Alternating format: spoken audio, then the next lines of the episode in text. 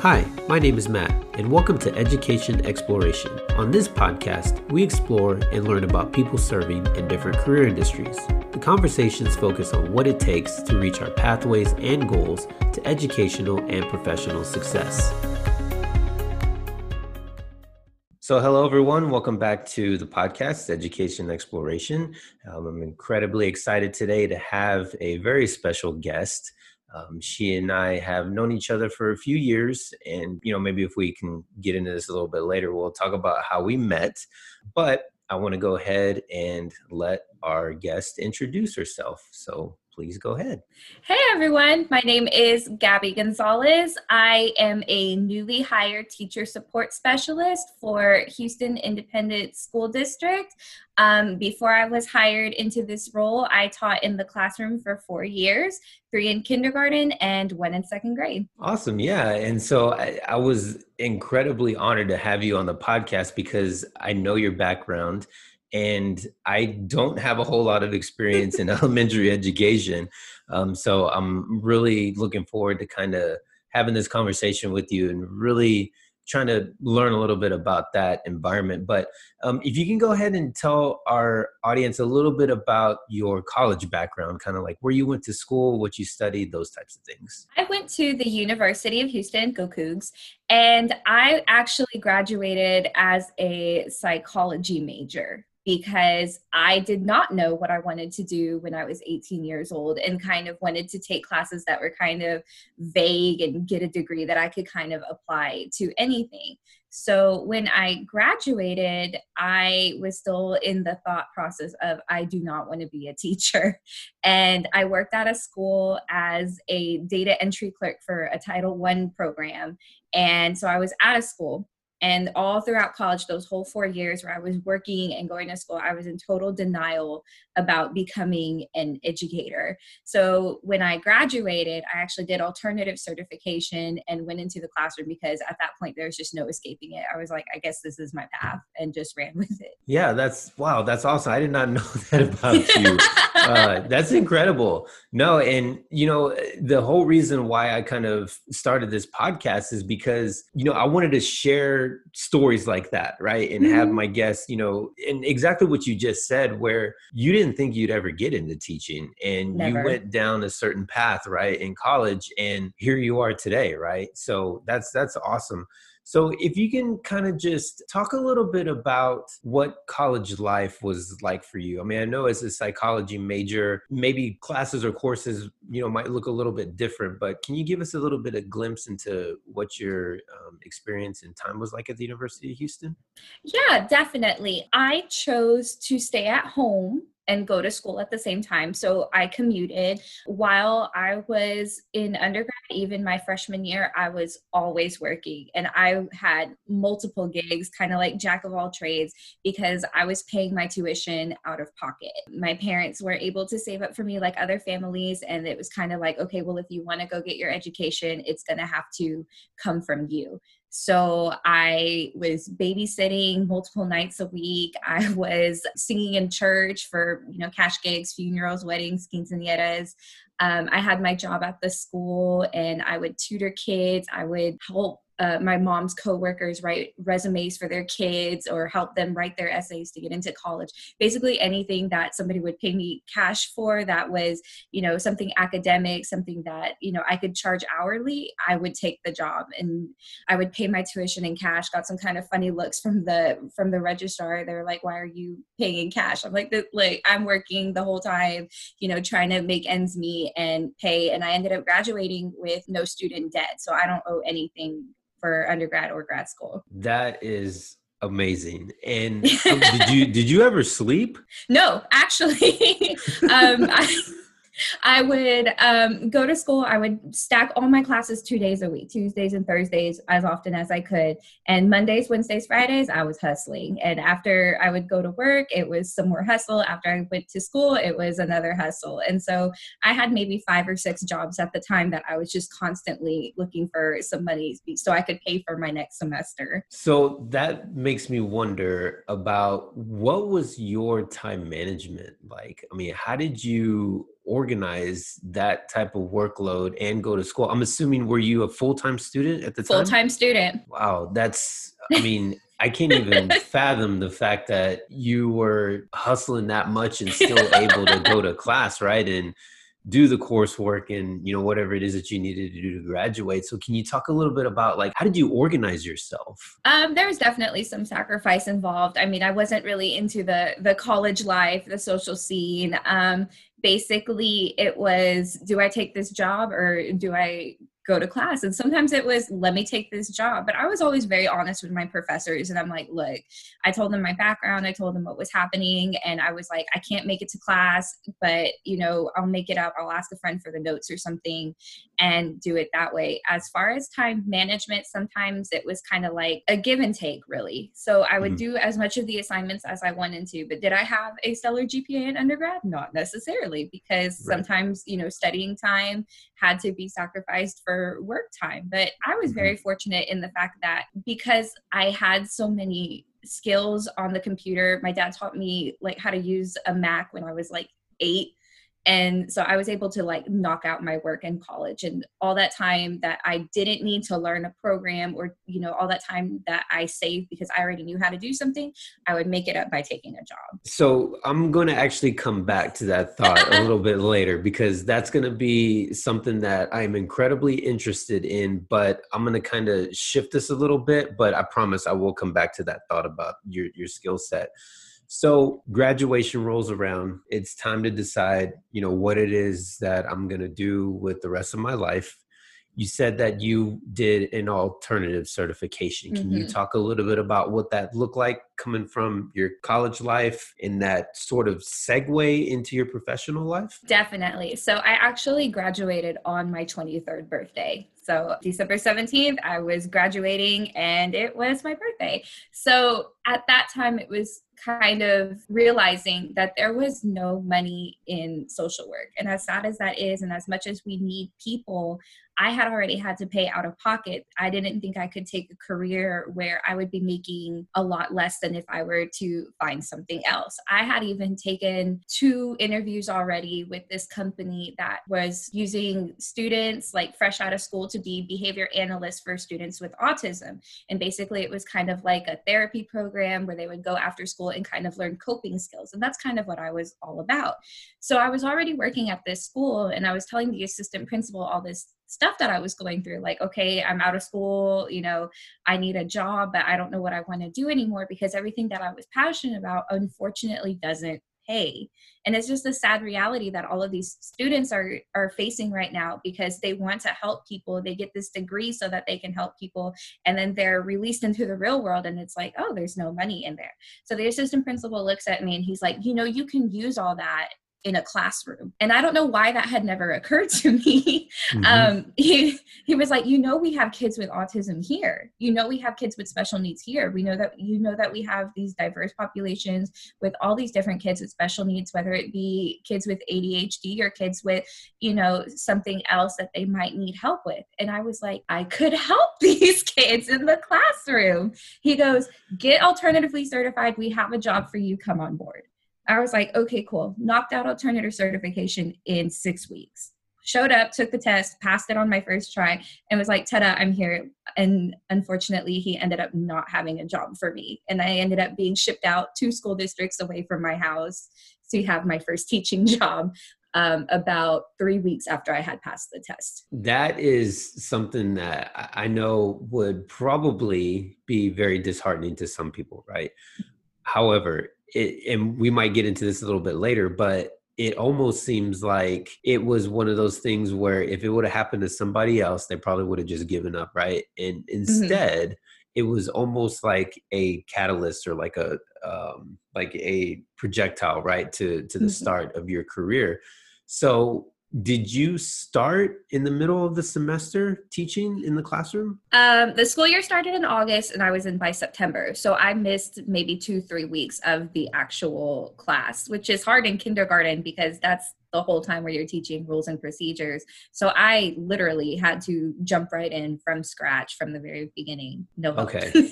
Yeah no i i get it. Okay so yeah i'm just trying to in my head i'm just trying to paint the the timeline picture. And so what was one of the things that drew you to kindergarten? I think kindergarten teachers are incredibly special. I spent a few months supporting an elementary campus as an instructional technology specialist. It was probably the most learning I've ever done in my educational career. So I'm just curious about that. Okay, so in all honesty, I wanted to be a kindergarten teacher because I thought we were going to play all day and I thought it was going to be easier. okay. Boy, was I wrong.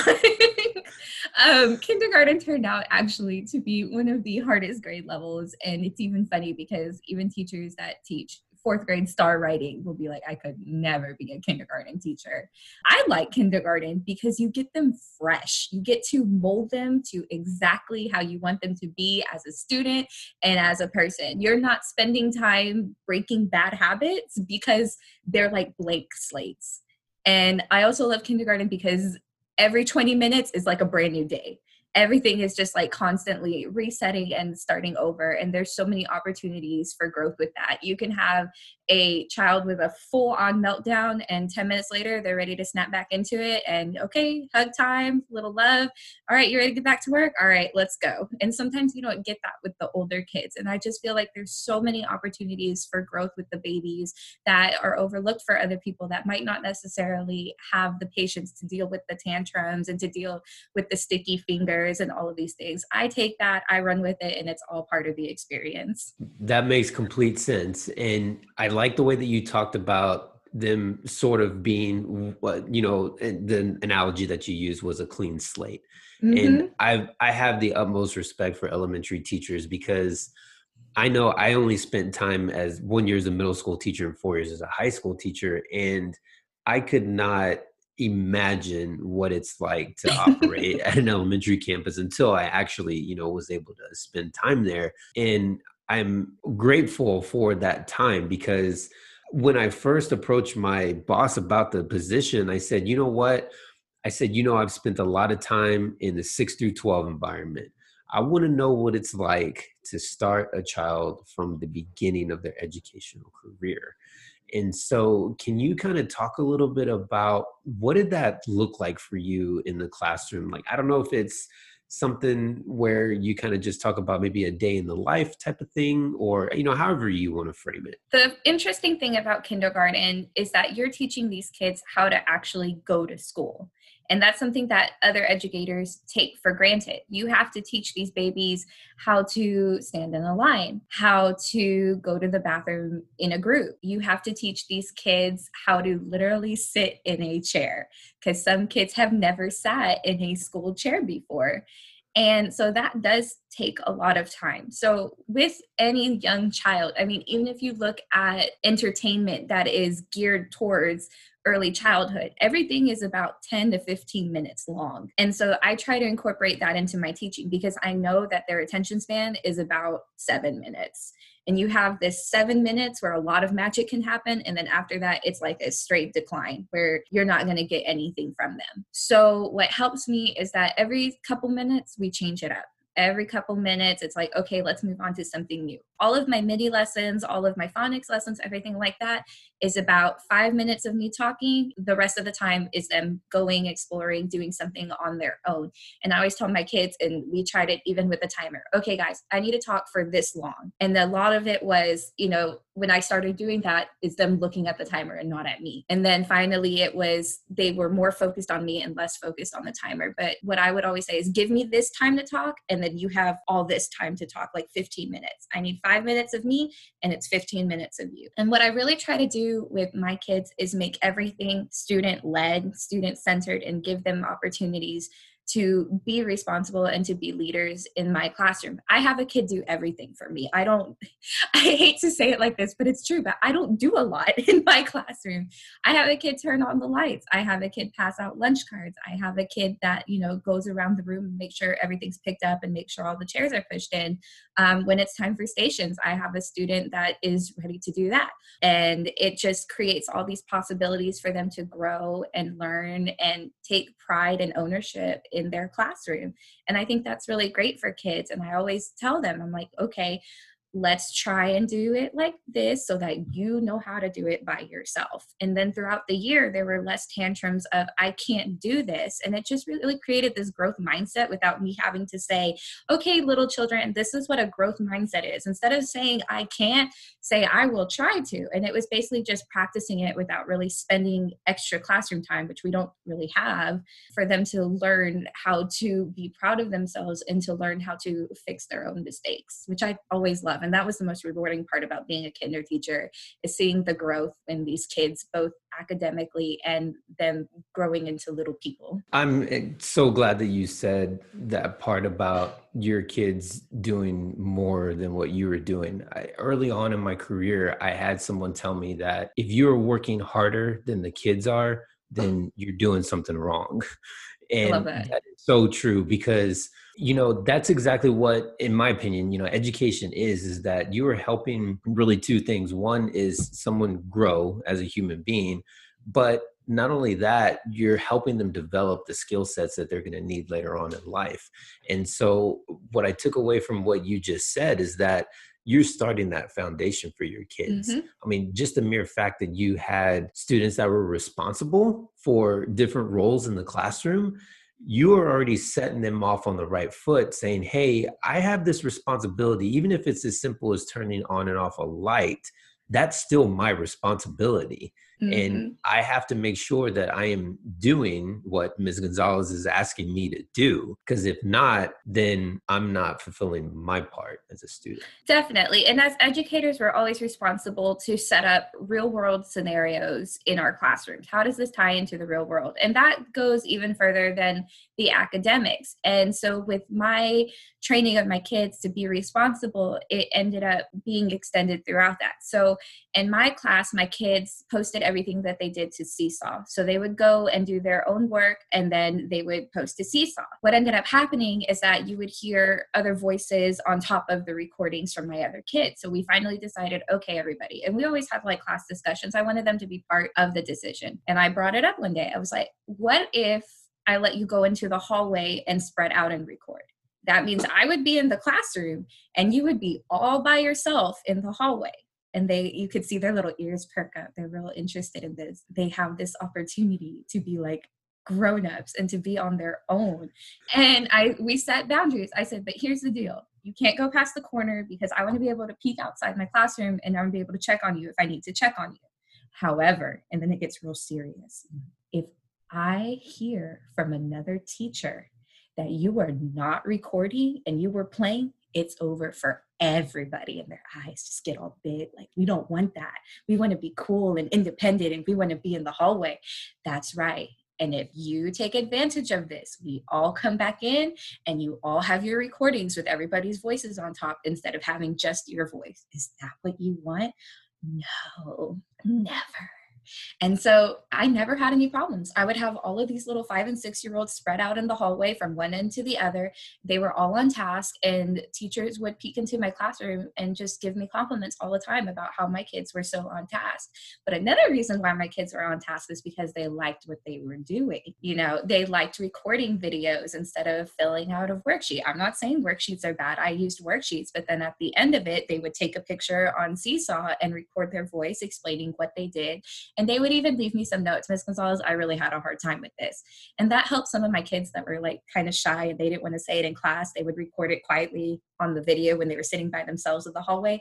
And I would listen back and be like, oh, okay, you know, I can help with that. So it ended up being really cool. And it was just a give and take process for both myself and my students. That's a great description, Gabby, of building that skill set in a student, right? And uh, like I, you know, we had just talked about that whole responsibility thing i think is one of the things that as a student myself i was able to take away. And knowing that my teacher was there supporting my mm-hmm. educational journey by giving me the option right or the choice if you will of being able to learn in a certain way.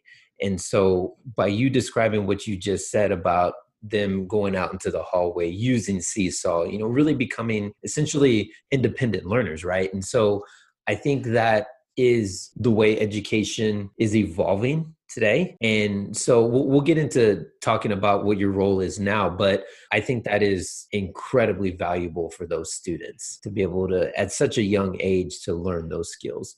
So I want to pivot back to what we were talking about earlier with you learning different types of ways of helping you, like when you talked about learning how to use a Mac at such a young mm-hmm. age, or the different jobs that you had in college so I'm wondering, what is it about you doing that? So, what I mean is, what was it about having all those jobs and building your repertoire of being able to communicate with people, being able to, you know, babysit and do all these different things? How did that help you? And you can speak to either in your college life or in your career as an educator. I'm just curious. Well, I attribute a lot of my computer skills to my dad sitting me down at probably eight years old saying, This is a computer. This is the way of the future. You need to learn it now so that you'll be ahead of everybody. And lo and behold, 20 years later, he was 100% correct. And so it was little computer programs, like all the 90s kids will know, like Kid Pix and all the little Disney CD ROM games. But a lot of it, he was like, sit down and type. And I was like, type, I'm eight. None of my friends are typing. And he was like very adamant. He's like, you need to learn how to do this. So he bought me like a little typing game and I was sitting there, you know, typing away and it was like a words per minute game, stuff like that. But when I ended up getting into like fourth grade and fifth grade, where the curriculum focused more on writing and being creative, I found myself very frustrated all the time because what I saw in my head, I wasn't able to put down on a piece of paper. I can't draw which is another reason I teach kindergarten because you can draw in a kindergarten classroom and they'll be like, Miss Gonzalez, that's amazing, it's beautiful, and we love you and we're here for it. You know, other grade levels, they'll be like, no, we don't know what that is. But using the computer for my assignments in fourth and fifth grade when literally nobody else in my class was because it wasn't popular at the time. I was like this is what i want to do. And i was able to bring that to life with the computer with clip art instead of me having to hand draw these illustrations that didn't meet up with this vision that i had in my mind. Now the problem was was that not every teacher accepted typed work and so, what that taught me is that you have to accept what a student can do and kind of have a little give to that. Because my thing was, I wasn't trying to be fancy. It was legit. I see that this way in my mind, and I can't bring it to life the way that I want with a pen and paper. I can bring it to life on a computer. And now that's a big topic in education is all this differentiation and letting students show their knowledge in the way that they want to show their knowledge in. And I feel that internally because I'm like, I get it. I understand. You might not want to do your assignment this way, but I will totally accept it if you want to do it this way. I'm okay with it. You're showing your knowledge either way. So I always wanted to be the teacher that I would have wanted to have when I was younger because not every teacher is understanding. Not every teacher would let me type my work. Not every teacher would accept a PowerPoint as a presentation, you know? And so I always wanted to be the teacher that would let students find themselves and become the, their own students and their own people because I made a career out of it. So who's to say, you know, this little five year old might not be able to experience this and find something that they love early on. I'm really glad that you mentioned being able to use what is, and I don't want to say necessarily available to a student, but, you know, going back to the example of you saying, you know, you couldn't really draw and I can't draw either. And I'm right there with you. Like, there were times where I would have to demonstrate something in a high school business classroom, and my students were like, "Mr. C, we don't even know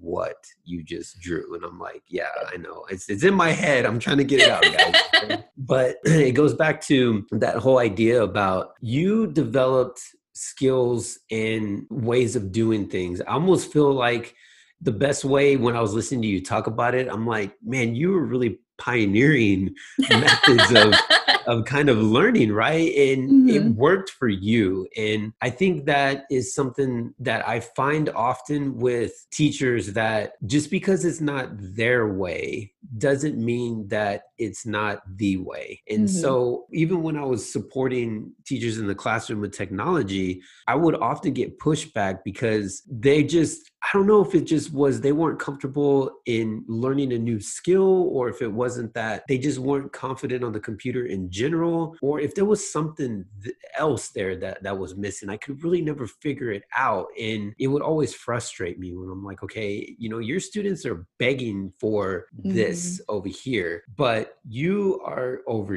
here with your ability and your skill set how can we get these two to come together and match each other in a way? Or maybe even maybe a better way of saying it is complement each other. Mm-hmm. so i'm kind of wondering what your thoughts are on that. And that is just kind of like a lifelong quest because i feel like the answer just isn't easy. In my experience for teachers especially it's easier to say my students can't than for them to say, I don't know how. And that narrative has to shift because we expect our students to be lifelong learners. We don't expect our kids to know everything when they walk through our doors. I mean, that's what we're here for. But for some reason, because there's so much piled onto a teacher's plate, and I mean, we know that, and there's so many expectations that are set by, I mean, whoever, that technology just kind of gets lost in the mix, gets put on the back burner. And it's easier for teachers to say, you know, my kids can't do that than to say, okay, maybe I should look into this. So my whole strategy with that is kind of based on like show and tell. And it was kind of by accident, but I started figuring out that this works.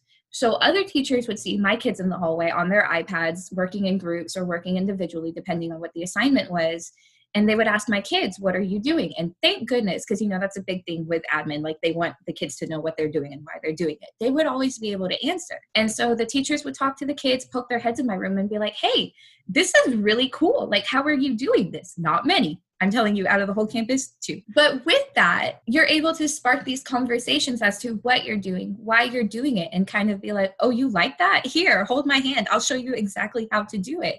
Is it everybody's cup of tea? No. I mean, I was the only one out of four kindergarten teachers that were using Seesaw on my campus. And I finally had to put my foot down, even though I was new to the campus and new to this team. Like, no, this is how I'm going to do things because just how you feel comfortable doing things your way, this is how I feel comfortable. Nobody on my team wanted on board, but I would always say, hey, I made this Nearpod. Hey, I made, you know, this game on Spelling City that you are more than welcome to. Here you go. And did they take it? No. But I always offered it was always there on the table and they knew that when they were ready that they could come to me. So all of a sudden March rolls around and everything is online. Who do they come to? they would come to me. And I never said, Well, you didn't want to learn it back then. You know, why are you bothering with it now? Absolutely. When do you want to set up a time? I would have Zoom WeVideo parties where I would do WeVideo tutorials for some of the teachers on campus on my own time. Hey, Gabby, I really want to learn how to do Nearpod. Come on over. I'll show you how. And you always have to be open, but you have to wait until people are ready. I don't think that it should be a mandate to do all of this stuff because you're going to overwhelm people. And when I teach somebody about something new in technology and integrating it in integrating it in the classroom, I always start with one thing. So I told one teacher, let's start with Seesaw because you can use that all year long. And it's like you can use it for different things. You can use it every day. After that, we'll dive into into different things. And you just have to make it relevant and easy and not put a lot of pressure. I never want to be the kind of person that comes across as, oh, well, you should do it this way because it's better. No, my way is not necessarily better. It might not work for everybody or every student, but if you'd like to check it out, you know, here it is. And sometimes I lean in a little little harder depending on what it is than other things but really it's just kind of like a, a, student. You can't reach that kid unless you establish a relationship with that kid. You can't teach a teacher something unless they trust you and know that you're here to help and not just beat them down and try and prove that you're better than them.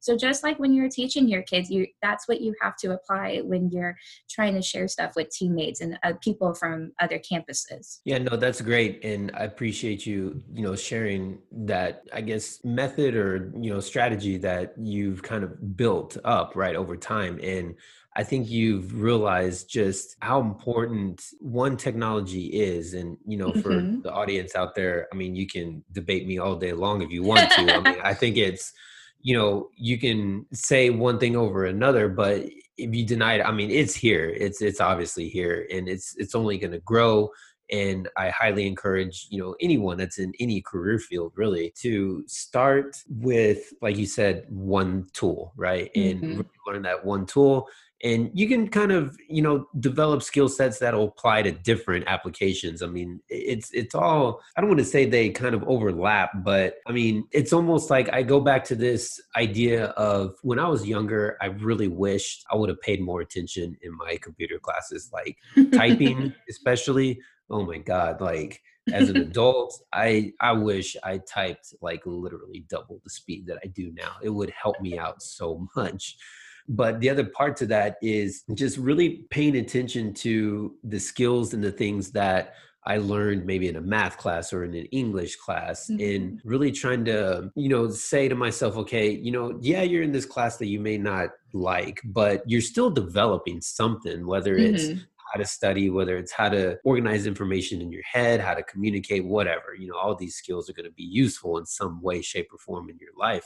And so I want to pivot just a little bit. So I'm curious about what you are I'm and I'm going to kind of preface this with the audience doesn't know this, but you went to grad school mm-hmm. and you decided that you wanted to take something that is passionate to you because I know that it is. And can you kind of just talk a little bit about how you came about making that decision to go to grad school? So, like everything in life, I just was kind of pushed in that direction. it was actually a suggestion to me. I actually did not even know that there was a graduate program for technology integration in schools. So what ended up happening is I'm a first year teacher, not really doing well. I'm going to be very honest with you. Like I was okay. It wasn't like, "Oh my goodness, she's she should have been a teacher all along." It was definitely like this whole learning curve. Midway through, I'm thinking maybe January and or February ish, I came up with this idea that ended up consuming my entire life for like the next year of making a word wall where the kids could scan the word and listen to what the word was. And it all came about because we had to invest all of this time and energy into this giant word wall that took up this entire wall in our classroom. And the whole idea was okay, well, when you write and you don't remember how to spell a word, you can go look at the word wall and know how to spell it. And so, you know, following directions as a first year teacher, my class is writing, Miss Gonzalez, how do you spell if? We'll go look at the word wall. And this poor baby's looking at this word wall for like two solid minutes. I'm like, honey, it, it's on the word wall. Like, do you see it yet? She's like, I don't know how to spell it. What does it look like? And that was like a total revelation for me. Like, what are we doing with this word wall if these babies can't even read it? So I put a QR QR code next to each word on the word wall where the kids could scan it and listen to it on Google Translate. And so that kind of helped my kids write. They wanted to know what the word your was. They knew it started with a Y, but there's five Y words. They can scan them. Oh, that one. And they could even pull it off because it was like sticky tacked onto the wall, take it to their seat, write it, put it back on. It kind of looked funky after a while, but whatever. It was my students. And then somebody said, Oh, you should really go to grad school for technology integration. Oh, so that, let me see, that spring I applied, and that July I found out that I was um, going to grad school. I was on the beach with my family, and my phone binged, and there's my Gmail account. And congratulations, you were accepted. And I was totally floored that I got into grad school, considering my undergrad GPA was like average. I mean, you know, because I was working. It wasn't like a 4.0. I think it was like a 3.1 or something and I was just like, I cannot believe I have made it this far. And so I went to grad school, fell in love with it, and grad school ended up being where I totally shine. I'm talking 4.0s because I actually cared about it, which was another lesson in teaching is that kids are going to try and achieve more when they actually like this content. So try and make them like the content. And it was just this like totally eye opening experience. So two years later, I have my graduate degree and I love it. And I've met so many people networking and learning, and I'm able to apply everything that I learned from this program at U of H to everything that I do now. And it's wonderful. That's fantastic. And, you know, I wanted you to kind of paint that picture for the audience because you know, you went from something that was, I'll say it like this there was a need in your classroom. You went into an entirely different, I don't know, maybe not different is the right way to, to word it, but you were innovative in that moment because you saw that your students were struggling with how to spell. And for the audience out there, sometimes when you go through life and you try to figure out, like, you know, what is it that I'm passionate about or why is it that I'm existing, right? And so mm-hmm. I think that is one of those things where you have to seize those moments. And I say this, and I've said this in, in other podcast episodes, that you, in order to truly, in my opinion, to be successful, doesn't necessarily mean that you have to make a whole lot of money. I mean, the money is great. yeah. You know, I mean, of course, we're in education, right? I mean, it's not like we're, I mean, it's not like my bank account is overflowing with millions of dollars, Mm-mm. but at the same time, though, I literally cannot wait to wake up every day to do what I do. I can honestly 100% say that. And mm-hmm. to me, it's like, how do you help other people get there? And so that may be, you know, another topic for another day, but the the people that are out there listening just kind of take that in for a moment right and just ask yourself what is it that i'm good at doing or what is it that i have a passion for and how could i turn that into a career and notice that i said turn it into a career and not make money right I think mm-hmm. a lot of mm-hmm. times, if money is your driving force, then it's almost like your career or that passion turns into something that you have to do. And so I just want to make sure that I'm really clear on that is that's not what I'm saying. So, which leads me to what you are doing today. So, we're noticing a pattern here where things just kind of like happen by chance. And that's exactly how I got this new job a month ago. So I am in a brand new role. It was created just this year, and I am now a teacher development specialist for integrating technology in kindergarten classrooms for an entire school district in Houston. And it is just so overwhelming sometimes to think that I've made it. This is what I wanted to do, and I'm here.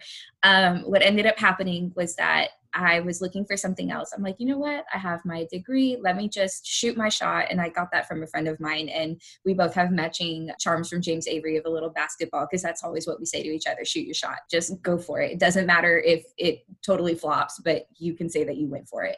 So I applied as an instructional technologist for a secondary position.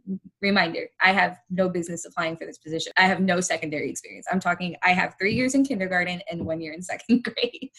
And all of a sudden, I get this phone call from HISD, and they're really asking about me because they liked my resume. And my resume is all kinder. It's like kinder beautiful because even when I taught second grade, it was babies that were very, very low, and basically everything was on a kindergarten level.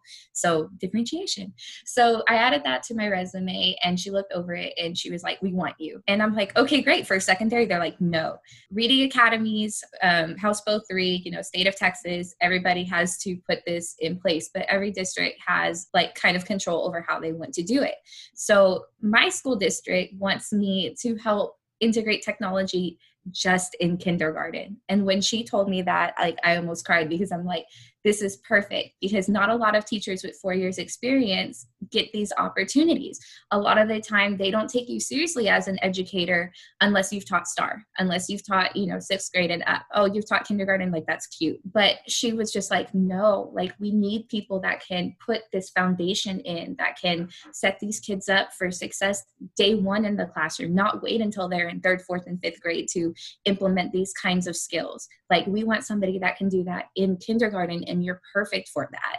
And a lot of time, kindergarten teachers are overlooked. Like, oh, that's cute, you play all day. And it's not until you actually teach kindergarten or have that experience where you're like, no, like you're teaching reading, you're teaching all of these fundamental skills that you know they'll be using for the rest of their lives. So for me to be able to jump into this role as a new educator with this you know fresh air quote perspective is just really exciting for me because i get to share my knowledge and experience with these teachers that can then you know use it in their classroom. So instead of just influencing just my 25 babies a year i'm i have this opportunity to be able to influence you know all these kids across the district. And it's just really cool to think about. That's a great story gabby. And i truly appreciate you taking the time today to sit down with me. And i've learned so much about you um, more so than I even knew before. And so I really appreciate everything that you have shared with our audience today. So,